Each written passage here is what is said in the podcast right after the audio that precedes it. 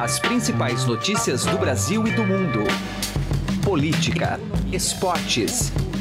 Informação com a credibilidade do maior jornal do país. Estadão Notícias.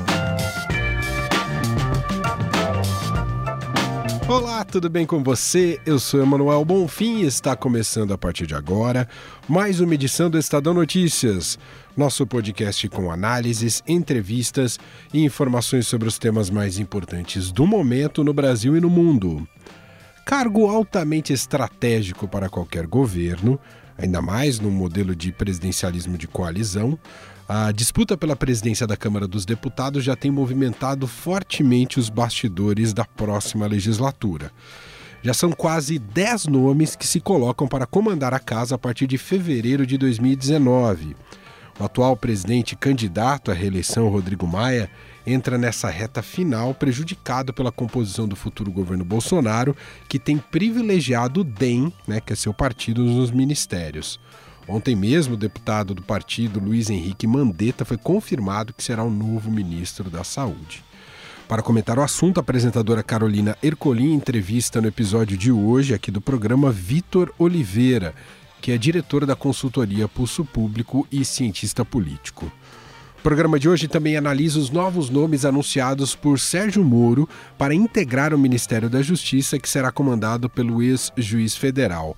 Maurício Valeixo, atual superintendente da Polícia Federal no Paraná, foi confirmado como próximo diretor-geral da Polícia Federal em substituição a Rogério Galouro. Moro confirmou também a delegada Érica Marena, superintendente da PF em Sergipe. Ela será a próxima chefe do Departamento de Recuperação de Ativos e Cooperação Jurídica Internacional, o DRCI. Ela teve um papel importante lá no início da Lava Jato, a delegada Érica Marena. E para comentar essas escolhas, a gente bate um papo com o Ricardo Brant, que é repórter do Estadão, que vem acompanhando a Lava Jato desde suas primeiras operações, portanto conhece muito bem estes dois nomes anunciados pelo juiz Sérgio Moro, ou pelo ex-juiz Sérgio Moro, né? tanto Maurício Valeixo quanto a delegada Érica Marena. Confira ainda a coluna direta ao assunto com os comentários de José Neumani Pinto sobre o cenário político atual. Esse é o Estadão Notícias. Seja bem-vindo e bem-vinda e boa audição. Estadão Notícias. O Shop Together reúne mais de 200 marcas que você conhece e adora em um único lugar, como Paula Raia, Animale, Osklen, Mixed e Ricardo Almeida. Entrega imediata, troca fácil e sem custo e o pagamento pode ser feito em até 10 vezes sem juros. Ouvintes do podcast Estadão têm benefício exclusivo de 20% off usando o código MODA20. Acesse shoptogether.com shop2gather.com.br. Shop Together se escreve Shop 2 Gather. Estadão Notícias. Política.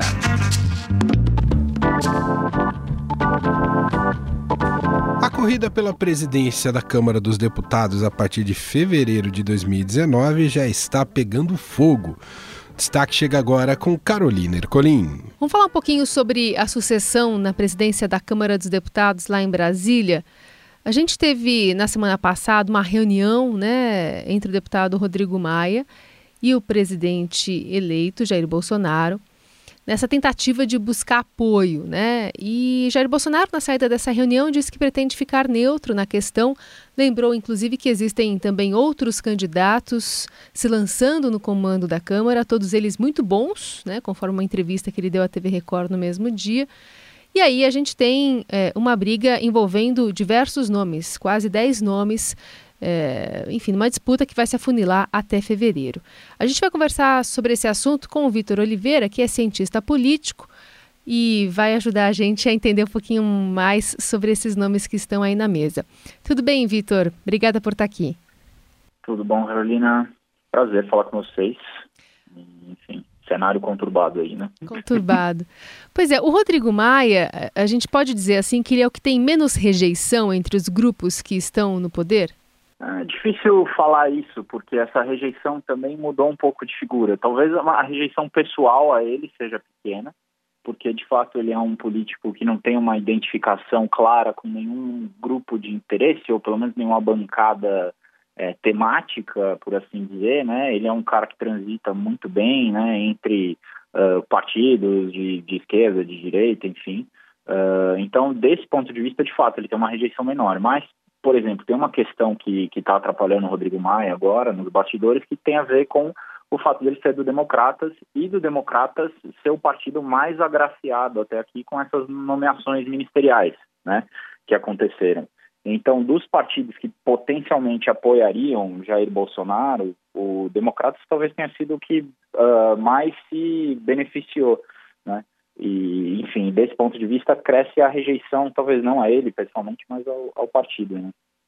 Vitor, levando em conta o desempenho do PSL nas últimas eleições, o crescimento dele, né, o número de cadeiras que ocupa hoje na Câmara, qual a relevância do PSL ocupar uma cadeira na presidência da Câmara dos Deputados.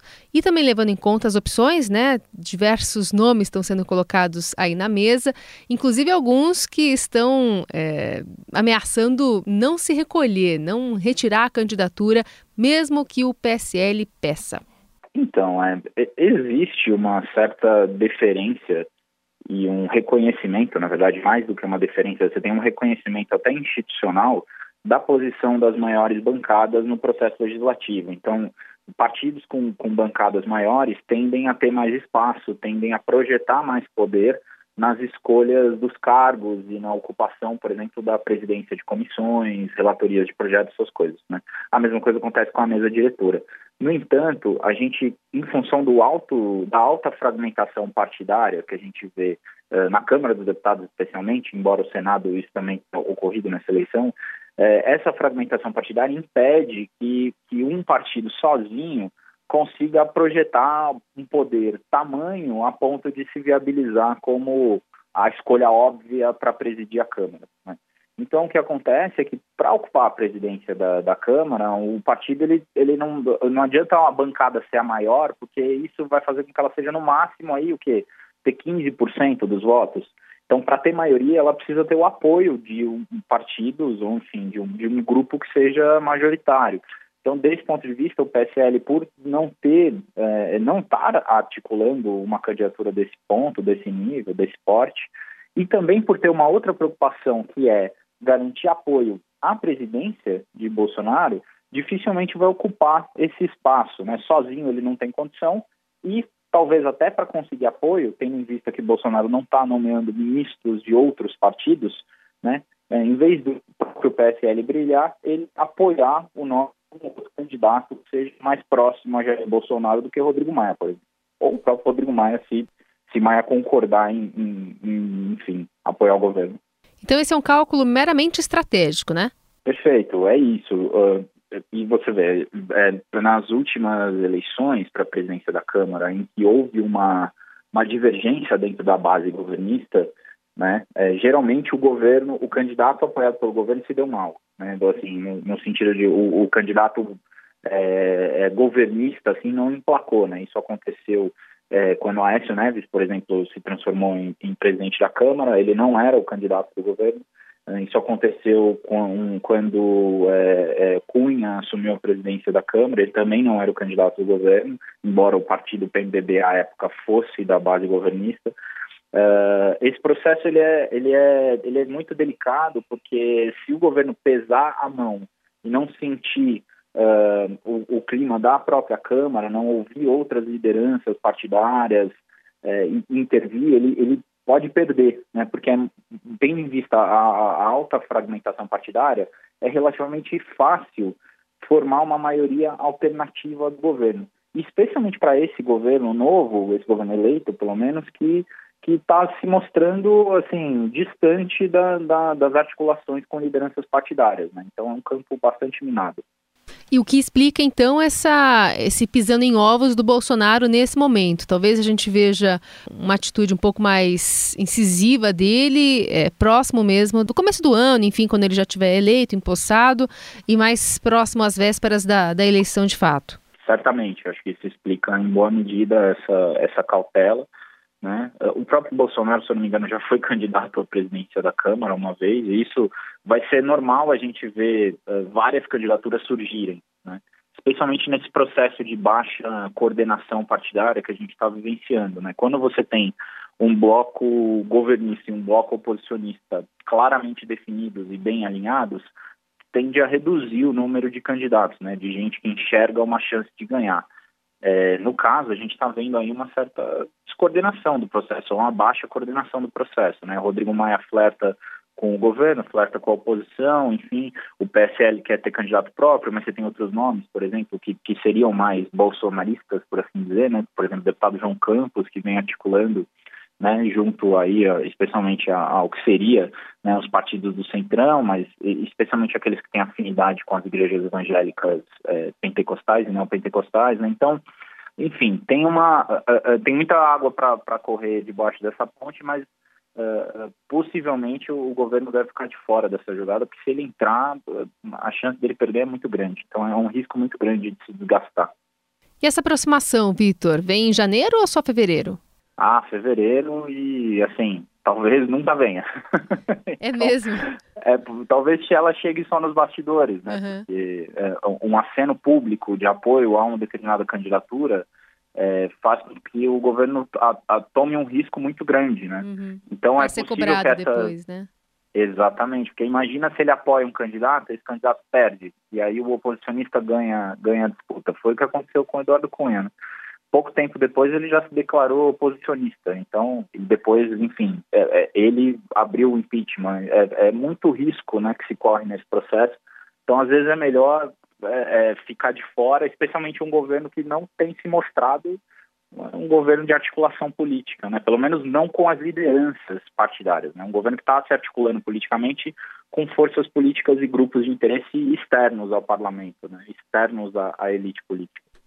Você, você mencionou o João Campos, que é do PRB, eu mencionei é, nas entrelinhas o delegado Valdir, que é do PSL, que até então diz que não quer abrir mão da candidatura dele, não, não obedeceria o partido mesmo que pedisse para ele declinar. Tem o Luciano Bivar, né, do PSL, que também tá, é um nome que está sendo ventilado agora nessa semana. É, eu queria que também você falasse sobre o Fábio Ramalho, que é do MDB. Queria que você falasse um pouquinho sobre ele e as chances, já que representa também uma bancada grande na Câmara. É, o deputado uh, Fábio Ramalho, ele é atual, atual vice-presidente do Congresso, inclusive, né? Uh, ele, ele é uma figura conhecido por Fabinho, né? Ele é uma figura assim muito bem articulada politicamente, uma figura que, que faz a, a pequena política. Ele talvez seja o, o, mais próximo do que a gente teria hoje em dia do, do, do que a gente já chamou do rei do baixo clero, né? Enfim, Uh, a gente tem uma é uma figura que se articula muito bem com deputados, que lida, lida muito bem com interesses locais, né? Uh, com, com o que se chamou, uh, o que se convencionou chamar de, de, clientelismo na política brasileira, né? Enfim, ele é alguém que tem uma, uma base de, de poder, por assim dizer, o que projeta, um, um, o que é capaz de fazer articulações que podem sim conduzi-lo. Eu acredito muito mais, por exemplo, no, no, no Fabinho do que num nome como, por exemplo, o, o Bivar, enfim né? Uh, faria muito mais sentido, né? O problema de, de, do Fábio Ramalho é que ele é um nome que não desperta muitas paixões na, na elite partidária, né? Ele é, um, ele é uma pessoa que é, tem um trato assim é, não muito não muito polido, né? Uma não é uma pessoa que é muito conhecida por por ser assim da conciliação, né? Então isso prejudica um pouco a, a imagem dele. Agora, qual que é a grande importância de uma presidência da Câmara favorável para o governo Bolsonaro nesse início de mandato, especialmente?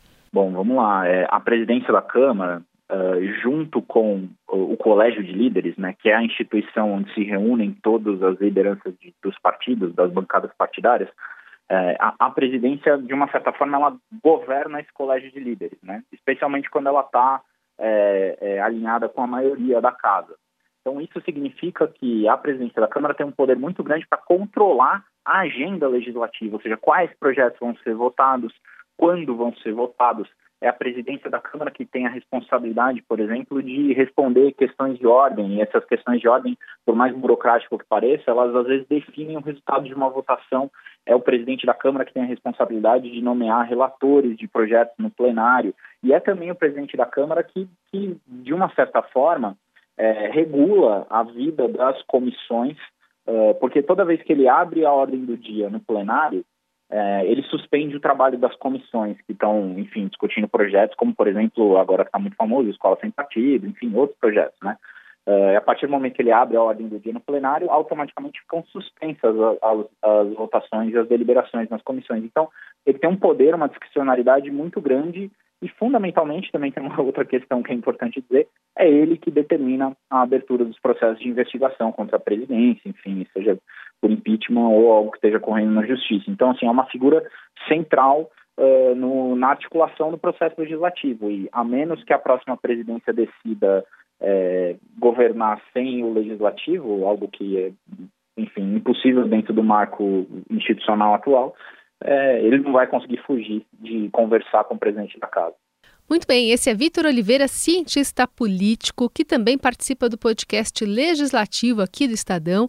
Ele que falou conosco sobre esse assunto que é a corrida à presidência da Câmara em 2019, que já está acontecendo nos bastidores há muito tempo, especialmente se a gente entrar na cabecinha ali de Rodrigo Maia, que é presidente atual da Câmara é, lá no Congresso Nacional.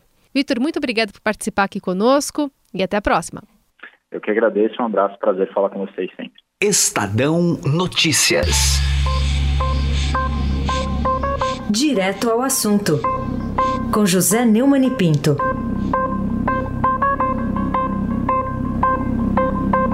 O relator da Operação Lava Jato no Supremo Tribunal Federal, ministro Luiz Edson Fachin, mandou para a Procuradoria-Geral da República uma determinação e que em cinco dias deu seu parecer sobre o pedido da defesa do Lula para que seja o réu posto em liberdade por prova da parcialidade do juiz que o mandou para a prisão, Sérgio Moro, de vez que aceitou o Ministério da Justiça por Jair Bolsonaro, presidente eleito da República. O pedido irá ainda este ano, segundo o relator, a discussão na segunda turma.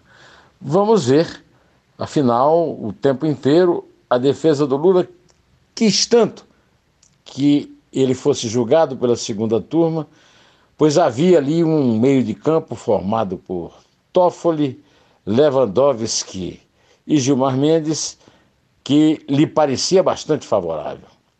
A situação mudou muito. Agora o, Toffoli foi substituído pela Carmen Lúcia. E mais, neste fim de semana, no domingo, o jornal El País, jornal espanhol, publicou um artigo do presidente do Supremo Tribunal Federal, do Dias Toffoli, em que ele trata a prisão de Lula como um acontecimento natural, normal, sem aceitar a história do golpe, a história da perseguição, as narrativas do PT e dos advogados de defesa. Vamos esperar para ver o que é que vai acontecer. Mas as circunstâncias não parecem muito favoráveis ao pedido da defesa de uma liberdade que pareceria mais próxima se pelo menos ele tivesse vencido a eleição. José Neumann e Pinto, direto ao assunto. Estadão Notícias. Política. O nosso bate-papo agora com o repórter Ricardo Brant. Vamos falar sobre uh, o anúncio de ontem do futuro ministro da Justiça e Segurança Pública, Sérgio Moro, que confirmou, assim como já o próprio Estadão havia antecipado, o nome de Maurício Valeixo que é o atual superintendente da Polícia Federal no Paraná, ele vai ser o próximo diretor-geral da Polícia Federal em substituição a Rogério Galouro. Tudo bem com você, Brant? Seja bem-vindo mais uma vez. É um prazer sempre, meu caro. Brant, o que você pode contar para a gente do Maurício Valeixo assumindo aí o posto máximo né, de comando da Polícia Federal? Como é que, qual que é o perfil dele? O que, que a gente pode esperar? Olha, o Maurício Valeixo é um nome já, já esperado aí, né? Já se falava muito da indicação é, dele para o comando da PF, um nome muito respeitado na, na Polícia Federal e que já ocupava um, um posto-chave ali na, na, na, corporação durante o período de, de, início da Lava Jato, durante os últimos anos do governo. Ele foi o terceiro na hierarquia na época do, do ex-diretor o Leandro Daiello, que é o que é era chefe da, da DICOR, que é, que é a divisão de, de, de crime, combate aos crimes que, que hoje deve estar tá sendo cotada para ser assumida exatamente por alguém também da, da Lava Jato, né? Então, quer dizer, Acho que, que o Moro confirma aí, alguém que já, já relacionado a ele, o doutor Maurício Valeixo, que é o atual superintendente do Paraná desde o ano passado e que já tinha sido superintendente no Estado, quer dizer, já tinha uma relação com o Sérgio Moro antiga, a expectativa é de reforço aí, não só para Lava Jato, mas para esse tipo de operações no país inteiro, né, Manuel? Além do próprio Maurício Valeixo, o Brant, o, o futuro ministro da Justiça, o Sérgio Moro, também confirmou a delegada Érica Marena vai fazer parte da equipe dele, ela coordenou a Lava Jato lá no comecinho, ela vai assumir o DRCI, que é o órgão estratégico para investigações internacionais e cooperação com outros países, principalmente nessa questão de esquemas de lavagem de dinheiro. Ah, o que pesa sobre ela, que acho que gera um ponto de interrogação, é com relação àquela operação Ouvidos Moucos, que prendeu o reitor da Universidade Federal de Santa Catarina, Luiz Cancelier, a conduta dela teria ali foi alvo de questionamentos. Isso, como é que a gente pode chegar a essa decisão de Moro trazer ela para a equipe? E se isso pesa de alguma maneira, hein, Brant? já era esperado que houvesse uma associação a esse caso recente, porque o episódio ficou meio carimbado ali exatamente pelo, pelo suicídio do reitor, né, logo, logo após a, a, prisão dele. Agora, a doutora Érica Amarela, ela é, é, no meio policial muito respeitada. É, vale lembrar que em 2016, na, na, na lista tríplice de indicações da própria corporação para assumir possível substituição ali do diretor, ela foi um dos nomes colocados, foi ela escolhida para ser uma possível substituta, quer dizer, então alguém de muito respeito com histórico de combate, de investigações, de crimes financeiros. A Lava Jato, quando começa em 2013, especificamente nas mãos do delegado Márcio Anselmo, que é outro nome cotado aí para integrar a equipe de Moro no Ministério, comando da área de crimes financeiros na Polícia Federal no Paraná era da doutora Érica Marena. Então, assim, é, é, outra coisa que eu, que eu me lembrei, ela, ela na, na primeira, um, um, episódio que foi um pouco transformador da Operação Lava Jato, Emanuel, foi quando houve uma troca de informações entre os investigadores da Suíça, que mandam a primeira carga de, de dados sobre quebra de sigilo dos investigados da Petrobras, de políticos, para o Brasil. E nessa ocasião, naquele ano, quem, quem vai até a Suíça fazer a primeira reunião e trocar informações é, pela Lava Jato, que vai até a Suíça, pela parte da Polícia Federal, foi a doutora Érica, exatamente, que agora vai fazer essa, essa interface, esse comando aí na área de recuperação de ativos, de cooperação jurídica internacional, que é, sem dúvida, uma das prioridades no, no, no, nessa forma de forma lava-jato, digamos assim, que o juiz Sérgio Moro já avisou que quer, quer levar não só para o combate à corrupção, que é uma das, das duas prioridades dele, como quer levar para o combate ao crime organizado e para as facções criminosas, que é a outra, a outra prioridade dele aí na sua gestão, né? Muito bem, comentário de Ricardo Brant, repórter aqui do Estadão, que acompanha desde o princípio das primeiras operações da Lava Jato em Curitiba, por isso que ele conhece muito bem uh, essas pessoas que agora uh, farão parte da equipe do juiz, ou ex-juiz Sérgio Moro, uh, futuro ministro da Justiça e da Segurança Pública. Brant, mais uma vez, muito obrigado pelos comentários e participação por aqui. Um grande abraço para você. Obrigado um abraço a todos também. O Estadão Notícias desta quarta-feira vai ficando por aqui. Contou com a apresentação minha, Emanuel Bonfim, produção de Leandro Cacossi, participação de Carolina Ercolim e montagem de Nelson Volter. O diretor de jornalismo do Grupo Estado é João Fábio Caminoto. De segunda a sexta-feira, uma nova edição deste podcast é publicada. Tem tudo no blog Estadão Podcasts. Estamos também presentes na Deezer, no Spotify, no Google Podcasts, em qualquer agregador de podcasts. E o nosso e-mail podcast@estadão.com. Um abraço para você, uma excelente quarta-feira e até mais. Estadão Notícias.